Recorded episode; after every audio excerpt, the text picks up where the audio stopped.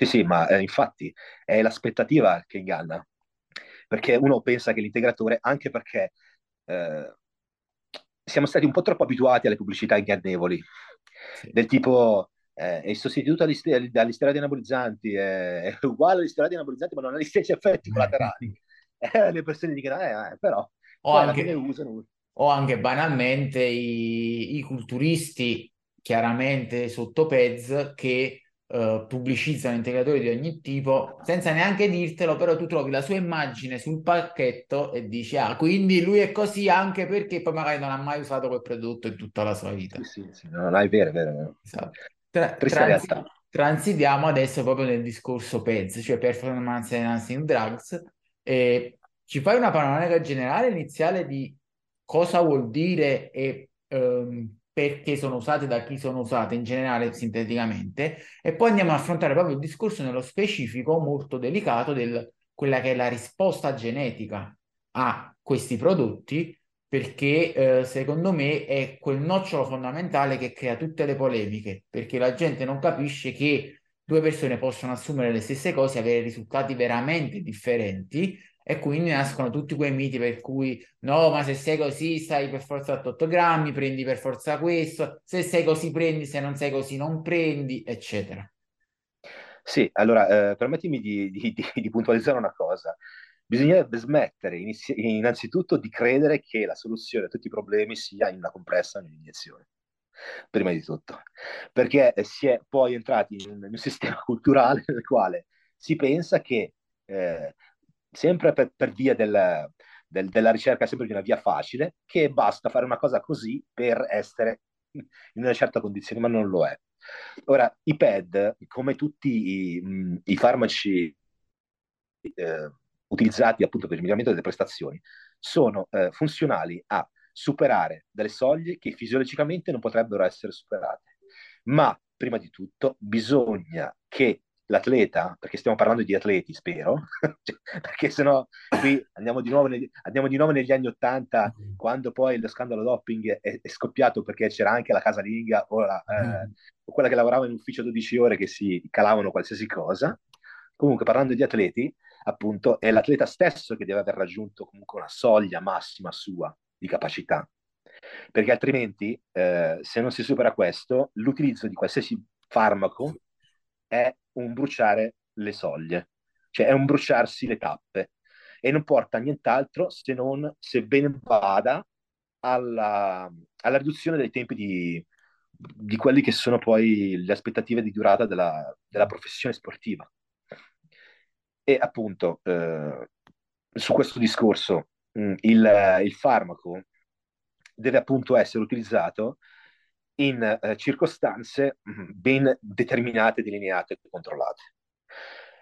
Mm, è ovvio che poi possiamo parlare di, delle differenze tra uno sport e l'altro, ma parlando di culturismo, sicuramente ehm, il soggetto che eh, mh, come possiamo dire, che vuole superare una certa, una certa, una, un certo limite, una certa soglia, eh, fermo restando appunto che eh, abbia raggiunto un limite da natural, eh, deve comunque tener conto prima di tutto delle dosi minime sufficienti per far ciò. E per fare questo o ti affidi a qualcuno che è consapevole già di, di questo fattore e te lo dice, ti insegna le cose, oppure lo dovresti fare tu con un lavoro precedente di studio e ricerca. Perché l'errore che si fa è sentire il discorso nello spogliatoio e fare come ha fatto Tizio, come ha fatto Caio. Perché se noi andiamo a vedere la maggior parte delle preparazioni, anche fatte da persone abbastanza conosciute, eh, sono dei tristissimi eh, copia e incolla mh, caratterizzati da una cosa, la totale mancanza di considerazione della farmacocinetica e della farmacodinamica del farmaco utilizzato. E uno mi potrebbe dire, eh, vabbè, certo, eh, però funzionano, però eh, quello è, è, grazie, però è lo stesso discorso di tutte le strade portano a Roma, però c'è la strada migliore per arrivare a Roma. Ma poi spesso è come dire sparare come un cannone a una zanzara, cioè nel senso se tu metti una cosa enorme è ovvio che alla fine qualche risultato ottieni, però fai anche dei danni che avresti potuto evitare. Assolutamente, sì, sì. E infatti questo è il, il problema più grosso, perché poi a parte la, la totale mancanza di, di- di presa in considerazione della, appunto del- dell'emivita del farmaco, per esempio, della cadenza esatta delle, delle iniezioni, di quella che è la soglia ematica da, da raggiungere, dal vantaggio di, di raggiungere o mantenere una certa soglia ematica per evitare tutti i problemi che poi si manifestano soprattutto sul, sulla sfera psicofisica, quindi caratteriale comportamentale e fisica prestativa. E queste cose si sommano e poi vanno a eh, sfociare nel- in altri problemi, del tipo mancanza di controlli. Mancanza di controlli che dovrebbero essere sia prima che durante che dopo. E un, un soggetto che fa questa scelta che è importante per varie ragioni, sia per, per quanto riguarda il- il- le conseguenze legali, sia per quanto riguarda poi le- quelle, quelle salutari, dovrebbe anche farlo bene. Perché se eh, uno eh, incomincia questa strada così, tanto per, senza neanche uno strasso di controllo generale, a livello di funzionalità cardiaca, a livello di funzionalità renale, a livello di funzionalità epatica, poi tutti quei marker principali che sono la lipidemia ematica, eh, l'emocromo completo, eccetera. È un po' viaggiare alla cieca. Dura finché dura, praticamente. Sì. E purtroppo è eh, la realtà che va da maggio- per la maggiore, probabilmente. sì, soprattutto eh, non tanto nei, dove ce lo aspetteremmo, perché eh, se parliamo di, di- di amatoriale mh, ci aspetteremmo di tutto e di più, però questo avviene anche nel, nel contesto del- dell'agonismo. Nell'agonismo borderline lo chiamo, non quello ad altissimi livelli, ma soprattutto quello nel mezzo. Quello di chi cerca di arrivare al top. E spesso lì si vedono, si vedono le cose più brutte, più tristi. Quindi una cosa essenziale è il, il monitoraggio della salute, fermo restando, eh, scusa se mi ripeto questo termine, però è il, che io posso avere un margine di sicurezza maggiore, ma la sicurezza totale non ce l'avrò mai. Questo è importante da ripetere, sì, assolutamente. Anche perché poi, appunto, come diremo, eh, c'è un'individualità di risposta enorme. Quindi, oggettivamente, trovi persone che ti spergiureranno che loro non hanno mai avuto problemi e che quindi l'uso è tranquillissimo e sicuro, e altri che con cose minime hanno avuto problemi gravi. Sì, sì, sì, ma ehm, parliamo di co- cose gravi par- parlando comunque semplicemente di, di steroidi anabolizzanti, perché ci sono eh, parecchie testimonianze di gente che utilizzando eh, molecole, chiamiamole, sì, bioidentiche come il testosterone, ma a livelli soprafisiologici, si è ritrovata in condizioni di, di paranoia, di ansia, paranoia e ha dovuto mollare tutto perché si svegliava nel cuore della notte con appunto una, una veri e propri attacchi di panico. Quindi mh, c'è sempre da, da valutare il tutto e c'è sempre da, da- da- da entrare nella- nel- nell'ottica, nella considerazione, nella consapevolezza che non si è mai scevri da effetti avversi. Mai. Parlando appunto quantomeno della categoria degli androgeni, quindi androgeni anabolizzanti, eh, facciamo una rapida panoramica sul meccanismo di funzionamento, quindi tramite i recettori androgeni e appunto poi a seconda della densità, distribuzione recettoriale e quant'altro, come possono differire le risposte soggettive anche a stessi prodotti e dosi. Sì, eh, quello che si è visto è che non è tanto la dose che fa, che fa poi il, il totale trofico del trofismo muscolare, ma è proprio la, la densità e il numero di recettori androgeni nel muscolo scheletrico. Si è visto soprattutto sui soggetti fisiologici, in fisiologia, che avevano livelli tendenzialmente più alti di testosterone, ma alcuni eh, presentavano comunque sviluppi muscolari più, più evidenti e un'attività appunto androgena maggiore, migliore sotto quel punto di vista, e altri invece che non avevano la stessa, la stessa risposta. E da qui appunto è, venuto, è emerso che uno dei fattori che vanno a separare il, il, il portato dal non portato a certe a risposte apprezzabili nel, nel campo della, della, farmacologia per il miglioramento delle prestazioni, appunto è la densità e il numero dei recettori androgeni nel muscolo scheletrico che, come molti che, che ci ascolteranno sapranno già, è una, una condizione eh, che mh, si verifica anche con dosi sopra, come risposta a dosi sovrafisiologiche di testosterone o di altro asse. E questo però purtroppo non risolve il problema.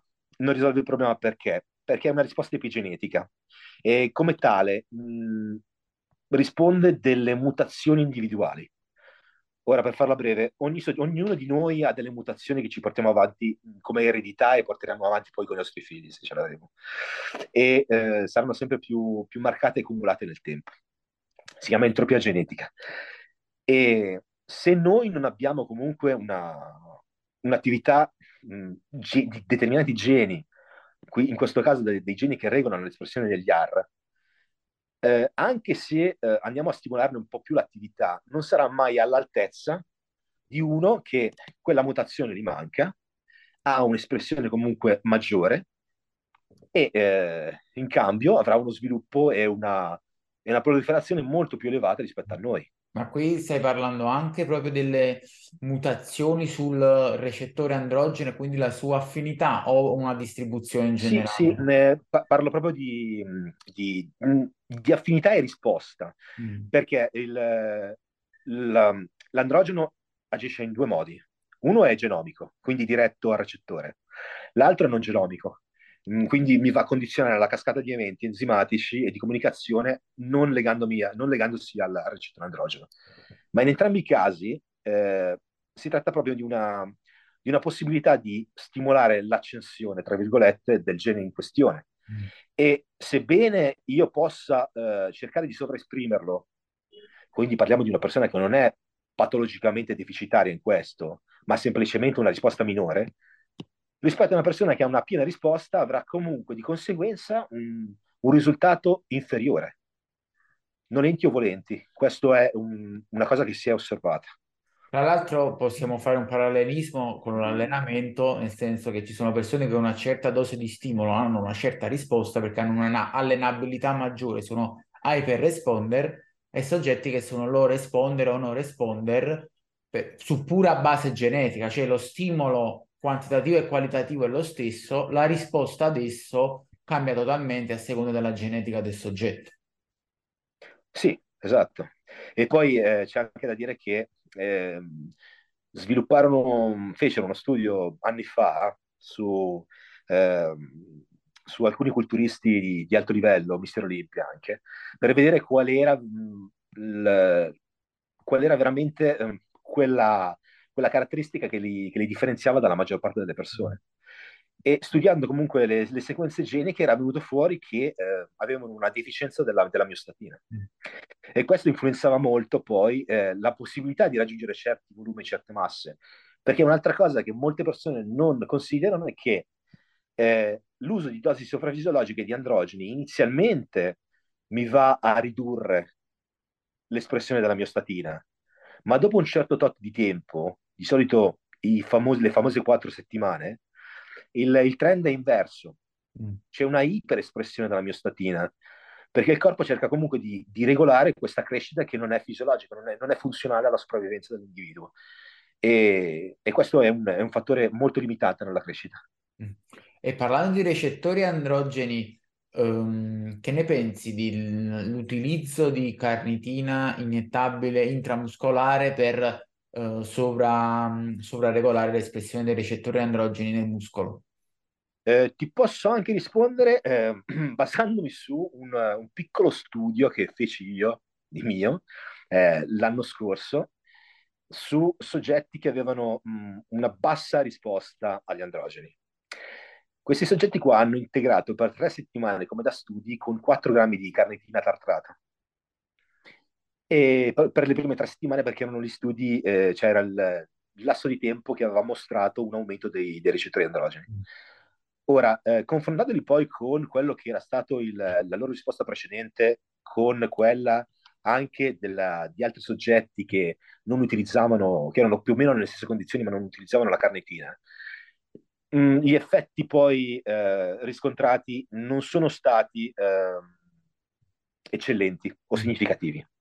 Ora, mh, gli studi fatti così sono veramente, eh, si basano su poco, non sono state fatte biopsie, non, mm. non è stato fatto niente di sé, però diciamo che mh, osservando bene tutto quello che era possibile osservare nel piccolo, il risultato non è stato potenzialmente eh, apprezzabile. Mm.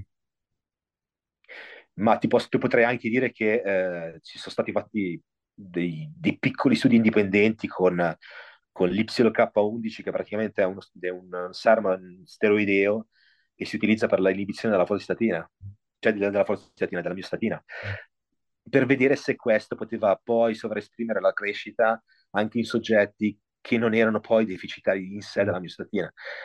Però anche in questi casi eh, la, la, stecchettina del confine è sempre poi mh, mm, spostabile di poco, anche in questo caso. Quindi, ricapitolando, tornando al discorso della carnitina, io ho trovato la carnitina ottima come, come integratore per risparmiare il glicogeno, mm. per aumentare la resistenza, specialmente nel, negli sport di, sia di potenza ma anche di resistenza. In questo caso, uh, sia nella versione orale che iniettabile o solo uno delle due? Quella iniettabile eh, sicuramente hai un 100% di biodisponibilità e i dosaggi sono minori rispetto a quelli necessari con, con l'orale, però diciamo che uno potrebbe benissimo ripiegare con l'orale. Mm. Non c'è tutta questa necessità per forza di correre all'iniettabile. Mm. E quindi sì, poi i costi, oddio, non sono di più bassi, però sostenibili. Ok, e continuando quindi il discorso, abbiamo detto eh, come cambia, può cambiare la risposta individuale anche nei vari tessuti diversi, quindi gestione risultati sites dei pezzi a seconda della genetica individuale. Sì, eh, questo si nota. Allora, la differenza di risposta è ehm, molto variabile e non è dipendente dall'effetto positivo a livello somatico. O mi, spre- mi spiego meglio. È, eh, spesso volentieri si vedono persone iperresponder che con poco diventano enormi, però a livello degli esami del sangue hanno molta più facilità a mh, mm, ritrovarsi con alterazioni, per esempio lipidiche, livelli di colesterolo HDL, LDL, rapporti, eccetera, molto peggiori e recuperabili in, in, tempi molto più lunghi rispetto ad altri. Rispetto ad altri che sì, crescono, ma non crescono così marcatamente. E poi alcuni eh, mostrano, per esempio, facilità nel, nel sviluppare mh, problemi renali. Si vede, per esempio, o principi di problemi renali, analizzando i dati del ICFR. Mm. E mentre altri no, quindi non è mai eh, predittiva la risposta positiva al farmaco in senso somatico rispetto a quello che è poi eh, genico in- interno, chiamiamolo così. E quindi questa è una bella, una bella differenza e, eh, ed è una cosa sempre da monitorare con esami specialistici e ehm, ben distribuiti nel tempo. Perché poi immagino che i fattori principali siano l'affinità proprio recettoriale, quanto qua, che tipologia di recettore androgeno c'hai, quante ripetizioni delle triplette CAG c'hai e la distribuzione proprio nei tessuti, quindi la densità tessutale de, de, di recettori androgeni nei vari tessuti. Uno che magari ha una distribuzione più o meno omogenea, con un'affinità altissima, ha grossi risultati muscolari con poche dosi, ma anche molti size perché c'è questa attività androgena marcatissima a livello di recettore su tutti i tessuti Qualcuno, magari più fortunati, quelli che poi arrivano ad alti livelli, sono quelli che hanno alta affinità, estrema densità muscolare e minor densità in altri tessuti. Sì, soprattutto in quello cardiaco, perché a fare la differenza tra chi poi soffrirà di, di scompensi cardiaci, quindi di ipertrofia cardiaca e chi no, è proprio il, la densità e il numero di recettori androgeni nel miocardio, mm. che purtroppo è uno degli effetti possibili che si possono riscontrare con l'uso di, di anabolizzanti.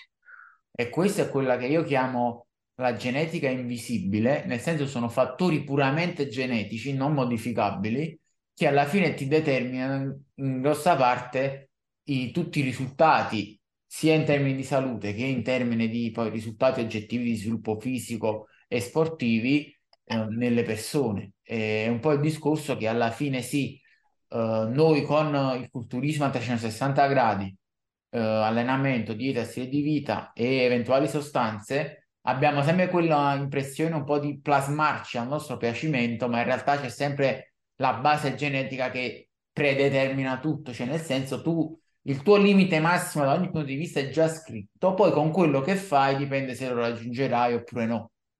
Sì, è vero.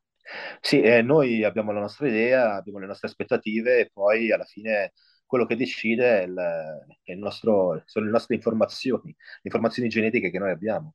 Quindi eh, io posso avere comunque l'idea di eh, usare certe sostanze per avere una, certa, una determinata risposta, ma alla fine che questa risposta avvenga è tutto da, da vedere, da constatare.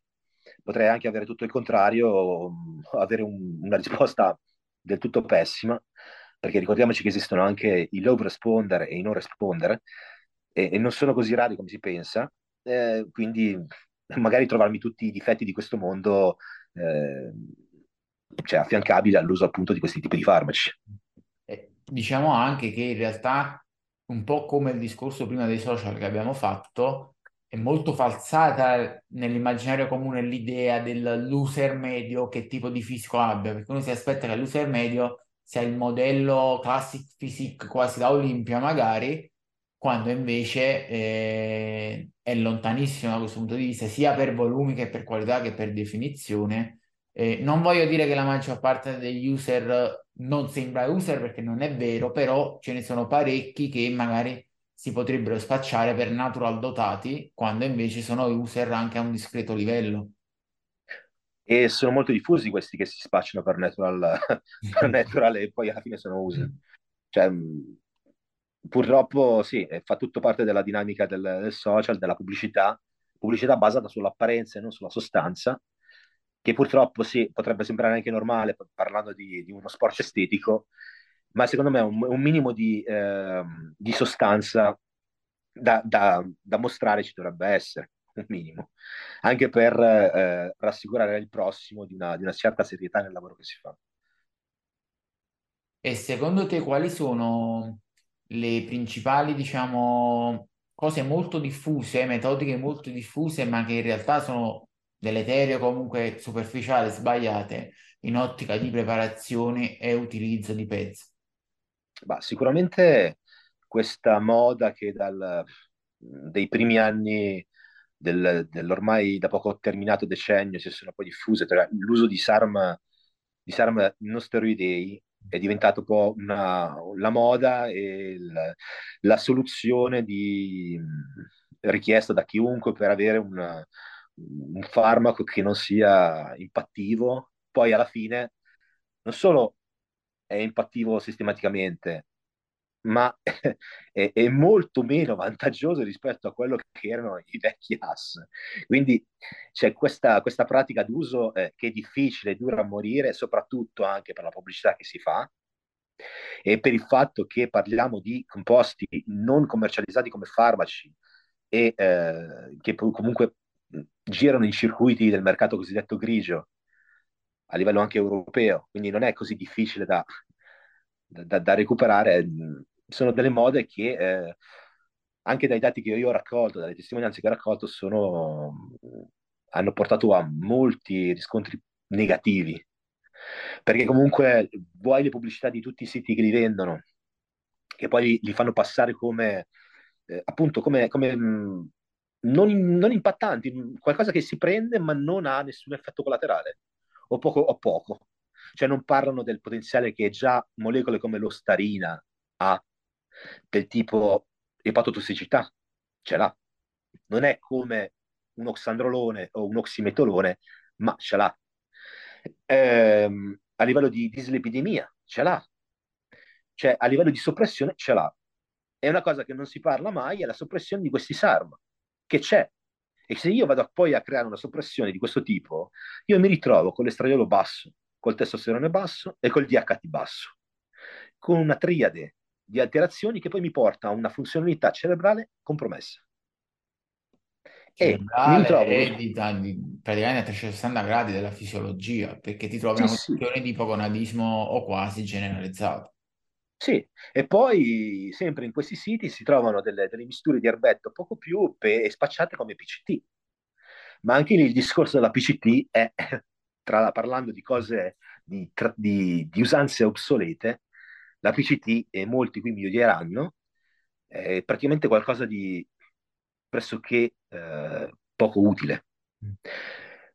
Principalmente perché?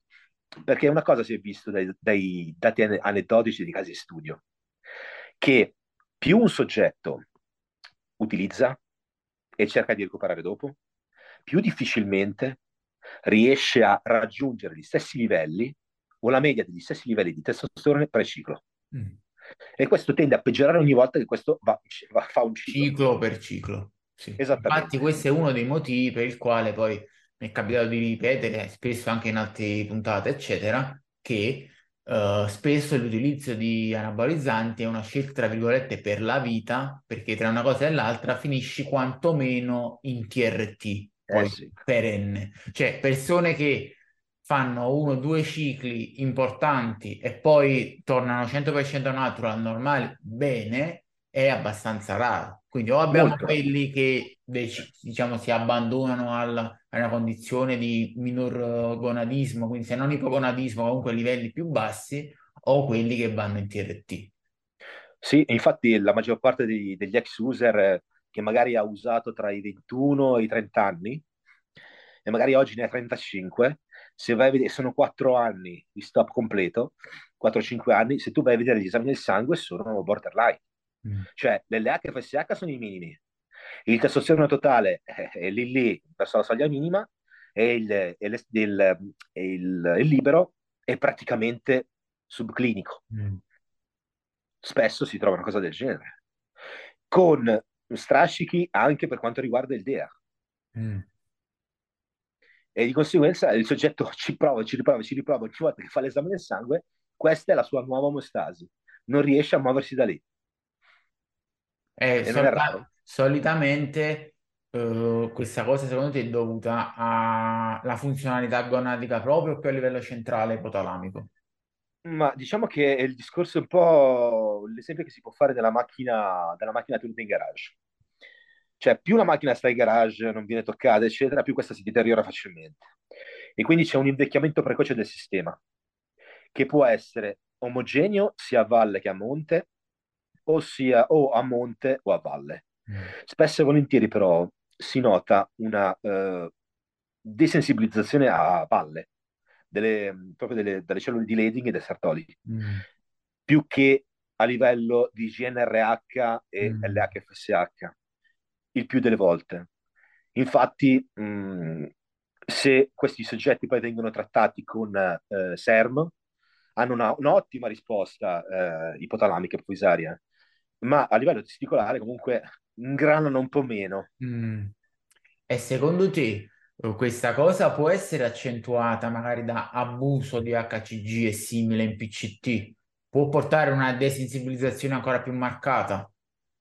ti dirò che si è visto che eh, proprio a livello clinico l'HCG può portare a desensibilizzazione se usato a dosi superiori alle, alle 5.000 unità al giorno mm. in cronico. E ti dirò, 5.000 unità al, giorno sono veramente troppe, cioè sono veramente altissime. Non...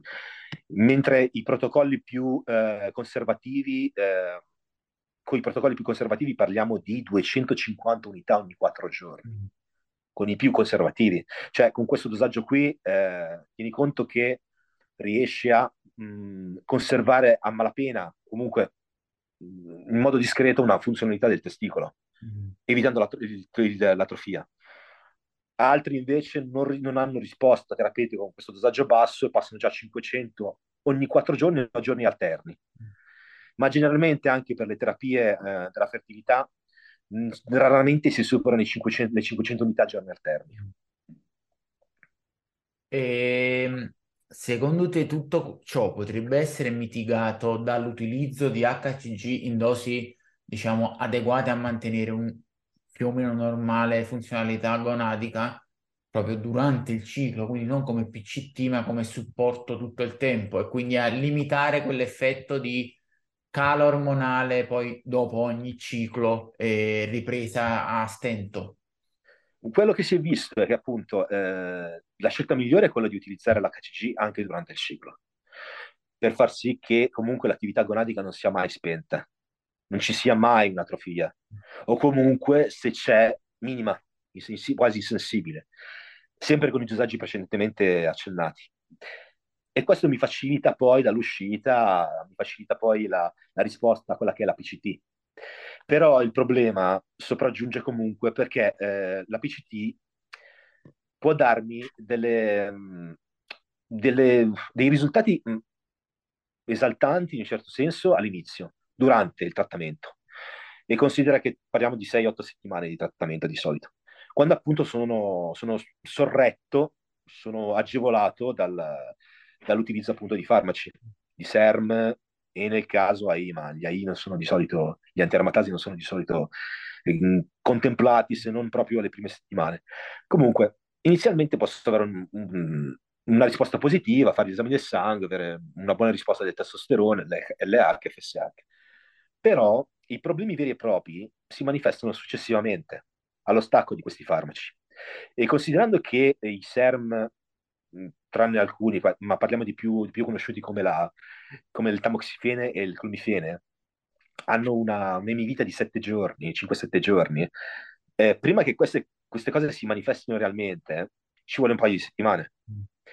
E, e dopo questa, questa, parte di questo lasso di tempo incominciano i veri e propri problemi, che sono i, i, le famose roller coaster ormonali montagne russe di avanti e avanti, di alti e bassi, alti e bassi, estrogeni che si alzano troppo, prolattina che risponde alla, alla, alla rialzo degli estrogeni, eh, problemi di libido, eh, bassa sensibilità proprio eh, a livello del, dell'organo genitale. Ci sono tanti di quei problemi che emergono poi dopo e che in, se ti va bene li recuperi in quattro mesi, assettandoti comunque a un livello di testosterone nella media, sebbene mh, mm, il più delle volte comunque sempre entro la metà minima. Mm. E se no, male che vada... quei valori lì. Sì, ma con un 5 di massima, a metà mm. praticamente, se vogliamo proprio.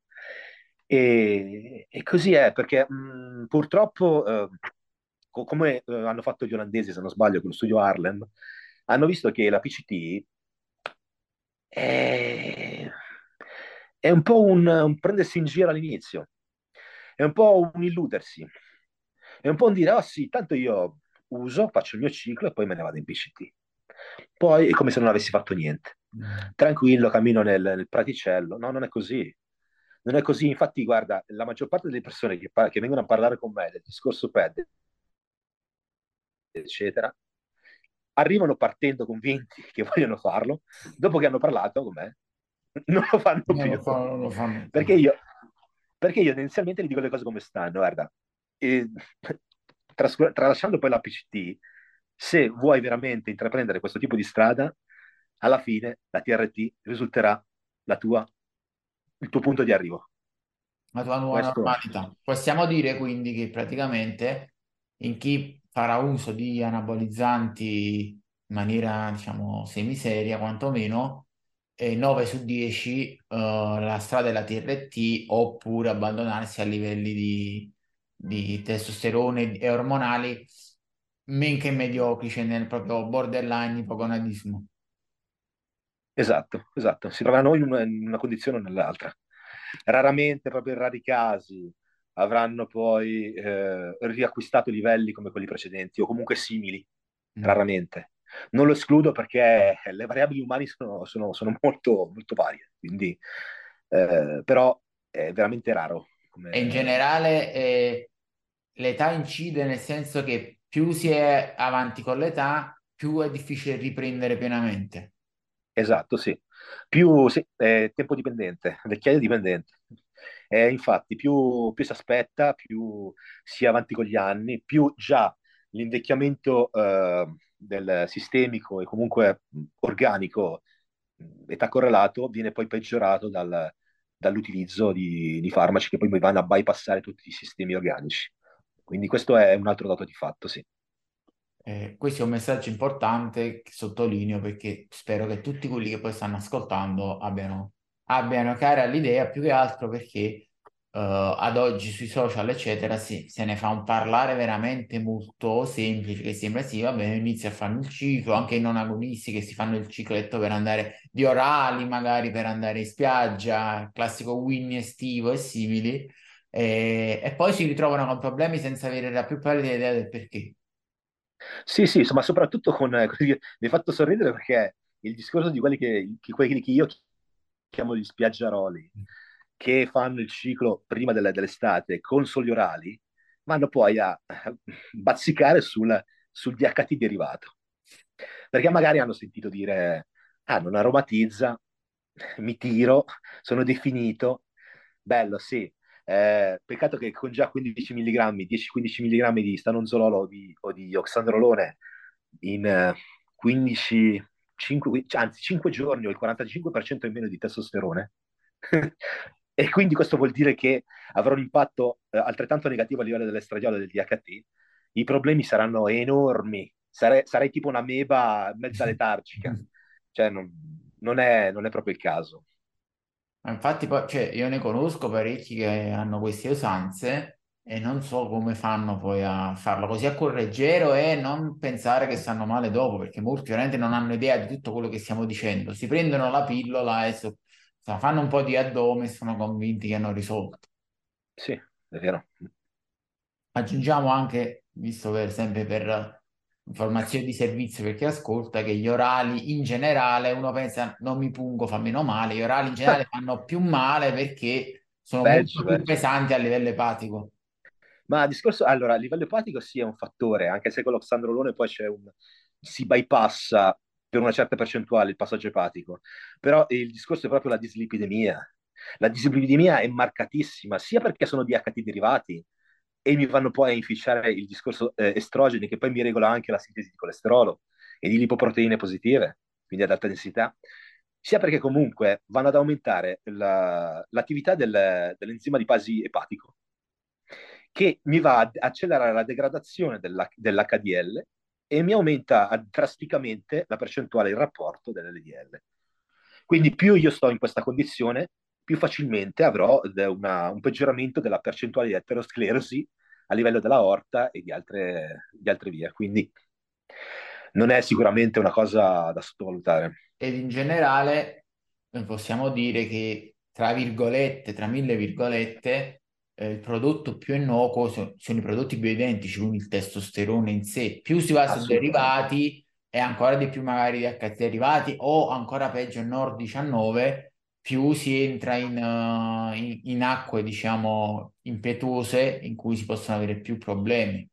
Con i 19 nanosteroidi, soprattutto per quanto riguarda l'impatto psicofisico, psicologico soprattutto, perché eh, per esempio quanto andava di moda tanto tempo fa il nandrolone che poi è stato inserito nel 2010 nella lista degli, degli psico- cioè, de- degli- delle, delle sostanze stupefacenti, andava di modissima e continua purtroppo ad andare di moda.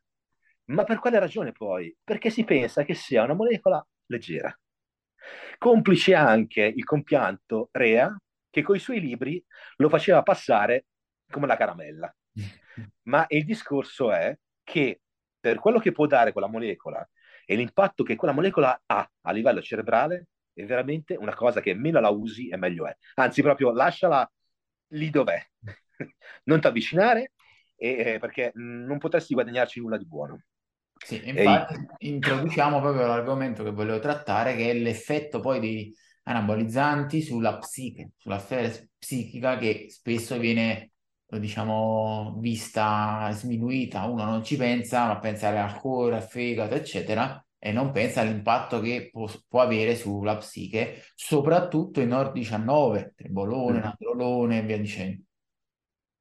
Sì, l'impatto psicofisico e psicologico neuronale viene mh, pressoché taciuto, Eh, semplicemente perché le persone si basano più, più- più che altro sul fisico, sulla- su problemi fisici, puramente fisici.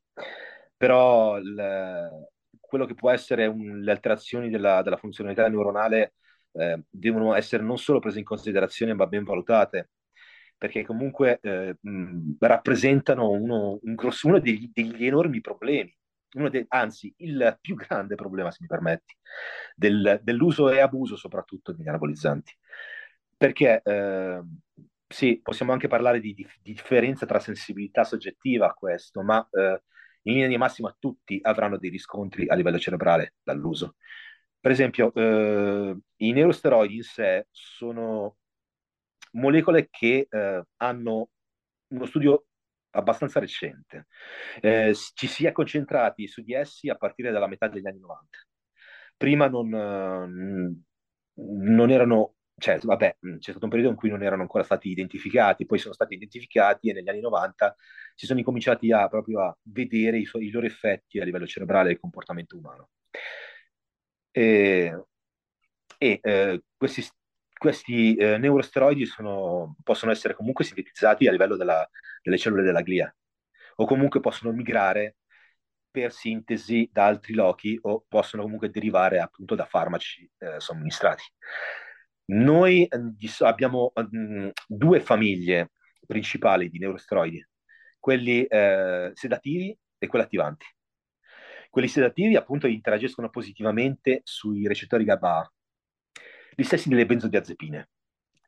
E, eh, e praticamente cosa fanno? Sono, hanno un'attività prosociale, eh, regolano positivamente il, i rapporti sessuali, eh, ci mantengono più calmi, mentre poi eh, quelli eh, attivanti hanno invece un'azione negativa sui recettori GABA e eh, un'azione positiva sui recettori NMDA, che poi sono quelli che regolano le, cita- le, le, le risposte citatorie, e eh, hanno poi, mh, cioè, alzano l'ansia, alzano il, la risposta agli stimoli, eh, possono, aumentano anche l'attenzione, quello sì, però ovviamente qui parliamo di, mh, di, di forza dello stimolo, perché se vado a sovrastimolare l'attenzione divento un paranoico, cosa che spesso succede con l'uso di AS, soprattutto se questi sono 19 norsteroidi, quindi con struttura simile alla, al progesterone.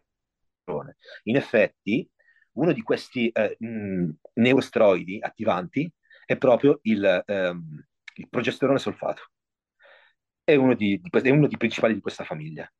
E appunto, mh, se io vado a somministrare questo tipo di farmaci, vado a, poi ad alterare tutte quelle cose che eh, ho accennato precedentemente, come i livelli di ansia sovraespressi, i livelli di irrat- irritabilità, eh, scarsa concentrazione paradossale che ho come conseguenza di un sovrastimolo e di conseguenza poi io posso avere atteggiamenti maniacali, eh, posso avere comunque mh, problemi nel rapportarmi con gli altri eh, e fare qualsiasi eh, tipo di ehm, operazione della vita di tutti i giorni che eh, contempli eh, l'interazione col prossimo.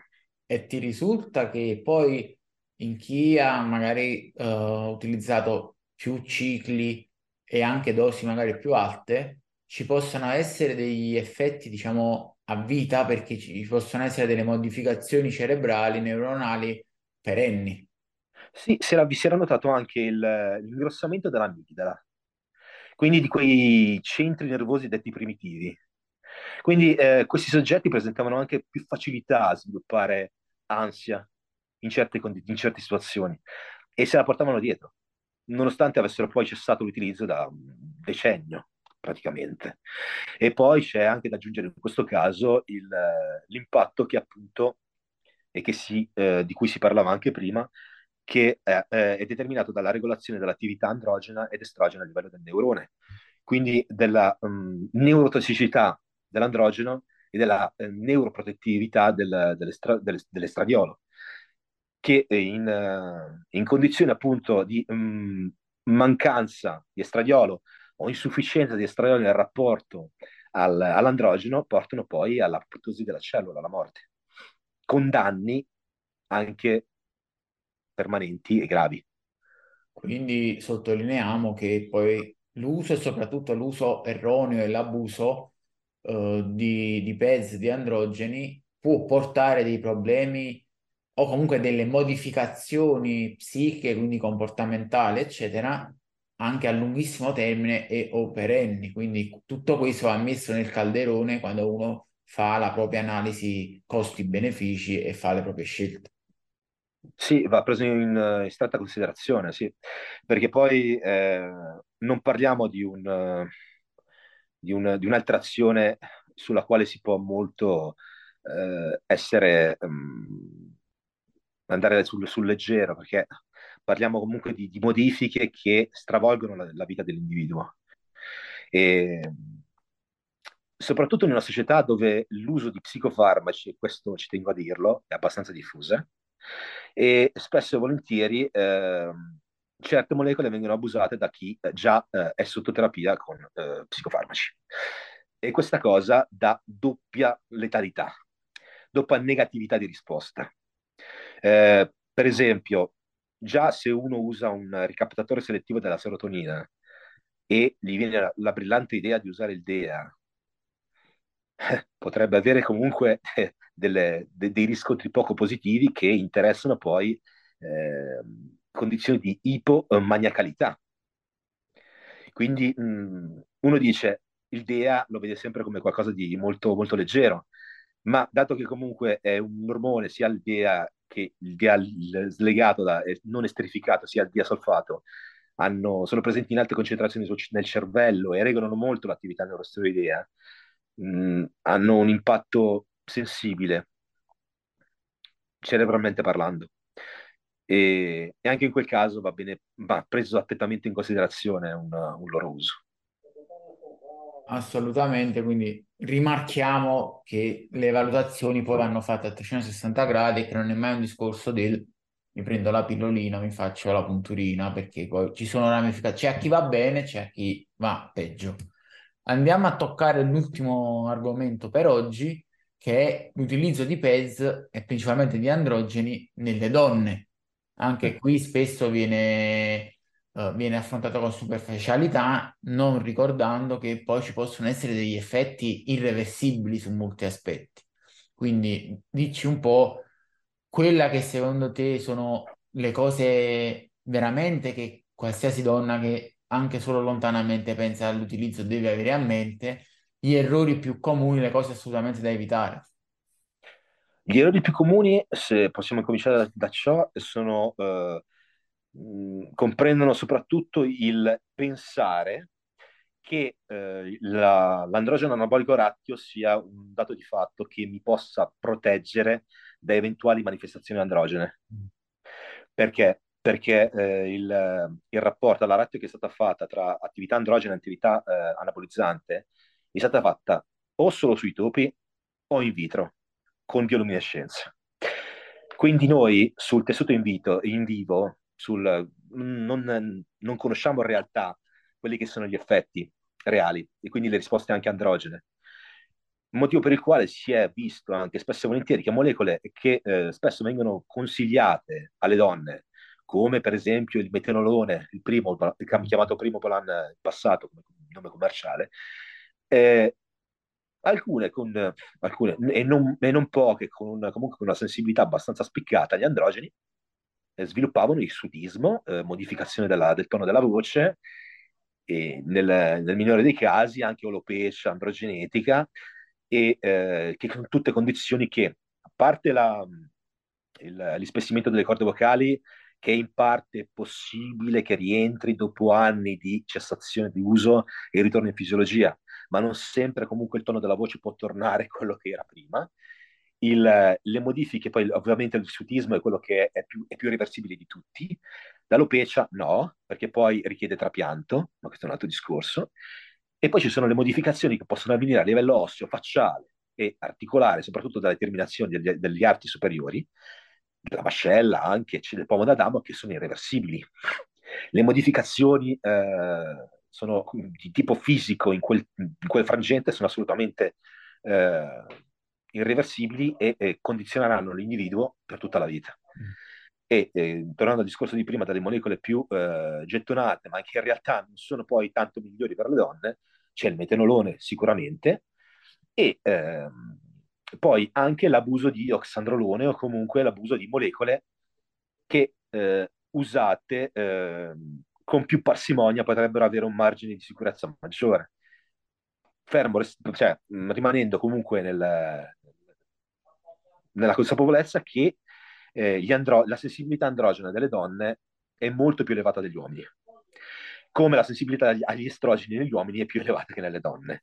Ciò vuol dire che, ipoteticamente, sottolineo ipoteticamente, eh, una donna può fare un bulk con 10 mg di eh, metandrostenolone, che sarebbe poi il Dianabol, e avere gli stessi effetti, il rapporto potenziale, di un uomo che lo fa con 50 mg di, di Anabol. Questo già ci fa capire che i dosaggi da usare utili sono molto molto più, più bassi. E eh, per esempio eh, si è visto nella pratica che eh, l'uso dell'oximetolone, che è sempre stato identificato come una, una molecola iperandrogenizzante, che poi alla fine non lo è, eh, risultava più tollerato negli atleti rispetto al metanolone del, del quale si parlava prima. E questo chi l'ha osservato? L'ha osservato per primo negli anni 80, tra gli anni 80 e gli anni 90 Dan Duchenne, che chi è nel settore più o meno ha già sentito chi è. Comunque, lo scoprì lui perché lo notò che 25 mg di, ox- di oximetolone già avevano enormi effetti con, una, con, un contenimento più che sufficiente degli effetti mascolinizzanti. E poi, parlando di donne, la cosa che più mi stupisce in negativo è l'uso di pads dove questi non, o non sono comunque generalmente obbligati o dove comunque il loro uso è, se c'è, dovrebbe essere più che minimo. Ad esempio le bikini. Esattamente. Nelle bikini basterebbe l'uso, e non lo sto dicendo così a caso, basterebbe l'uso di un SERM con o senza un antiaromatasi. Quello sarebbe assolutamente più che necessario, cioè più che un, sufficiente. sufficiente, più che sufficiente. E invece no, e invece ci troviamo davanti molto spesso a delle bikini dove, eh, dove sono stati applicati protocolli evidentemente non eh, propriamente eh, funzionali per loro e si ritrovano mascolinizzate. Qua apro e chiudo parentesi perché mi è capitato spesso con, parlando con ragazze, sia clienti che non, che convinte, straconvinte che le varie bikini e fit modelle che seguivano sui social fossero acqua e sapone 100% drug free, pulitissime, eccetera. No, molte purtroppo non è così. Sono tutte preparate, chi in più, chi meno, chi con androgeni, chi senza androgeni, con altre cose. Uh, la normalità in generale in questo mondo non è essere completamente drug free, soprattutto se non parliamo neanche di agonismo, parliamo di social, quindi fit, fit influencer, attori, gente che proprio vive col loro fisico, guadagna col loro fisico. L'eccezione è essere completamente drug free, non è la regola. Sì, eh, sì, sempre il solito, il solito discorso di, di, pubblicizzare l'immagine per attirare più, più adepti possibile questo è, si, si, trova anche e soprattutto nel mondo femminile o, chi, o da chi si spaccia per, per, per guru della, della, preparazione femminile, sì. Eh, lo vediamo spesso ormai, purtroppo. Tra l'altro, giusto per chiudere, così chiudiamo tutto il discorso di immagine e modifica artificiosa dell'immagine, parliamo un attimo di SEO, cioè di oli, iniettabili in sito specifico per migliorare forme che proprio non si riesce a ottenere tramite muscolarità o quant'altro, tanto al maschile quanto al femminile magari. Sì, ehm, qui sono nate delle leggende nere dure a morire, perché se si parla con il palestrato comune o comunque con la, con la persona appassionata in generale e si tira fuori il, anche solo il nome Sintol, questa sbianca, o comunque dice, ti, ti ride in faccia e dice, ma sì, vabbè, per fare, cosa fai? Per farti le sacche d'olio? Mm. Eppure non è nato così. Cioè l'idea alla base era proprio logica, era abbastanza scientifica, potremmo dire, perché mh, si tratta semplicemente di un principio di allungamento delle fasce muscolari. E per far sì che non venga semplicemente riempito dello spazio con dell'olio, ma per far sì che lo spazio venga creato l'olio riassorbito e questo spazio nuovo rioccupato da nuovo tessuto. Questo è il principio alla base dell'uso di SEO in generale e del Sintol in particolare. Solo che poi la moda eh, del freak, e qui ritorno sempre sul suo discorso, che siamo un po' usciti fuori da quello che dovrebbe essere il culturismo, ha portato poi a questo, questa voglia di spe- spettacolarizzare e spesso e volentieri si esce fuori dalla, dalla retta via e si abusa eccessivamente, rovinando completamente le linee. A parte poi il creare eh, ascessi che possono anche costare l'arto, ricordiamolo sempre, perché ricordiamo anche che stiamo parlando di sostanze che sono liberamente vendute su Amazon. Su Amazon con 70 euro uno si compra la boccettina di Sittolo. Mm. Questo quando l'ho scoperto ci sono rimasto un po' così. Ma comunque, ecco, è, è, un dato di fatto anche questo. E appunto, eh, questo, questo voglia, desiderio di, eh, di mostrarsi e di differenziarsi, in che modo poi non, non importa, ha portato all'uso e abuso di questi, di questi SEO, che, ripeto, inizialmente avevano un senso, oggi spesso e volentieri non vengono usati con senso, perché rendono forme artificiose, facilmente sgamabili, se vogliamo, quando uno fa un esercizio, fa magari video tutorial, si vede benissimo che ha qualcosa che non torna nella contrazione. No, non si contrae, quindi... Ecco, appunto. e allora lì, vedi, ci si accorge sempre di più che si è usciti un po' fuori dal, dal buon senso. Perfetto, eh, siamo in chiusura, quindi ti chiedo se vuoi lasciare un messaggio, un'idea a tutti gli ascoltatori prima dei saluti. Sì, vorrei lasciare un messaggio ben chiaro. Non focalizzatevi sulla supplementazione qualsiasi essa sia. Cioè, focalizzatevi su quello che è l'allenamento e la nutrizione, perché quelle sono le basi altrimenti non andate comunque da nessuna parte. Tutto il resto è cornice. Ok che i dettagli che ci tradiscono e fanno la differenza, ma senza un buon riquadro generale di tutto, il dettaglio non conta niente.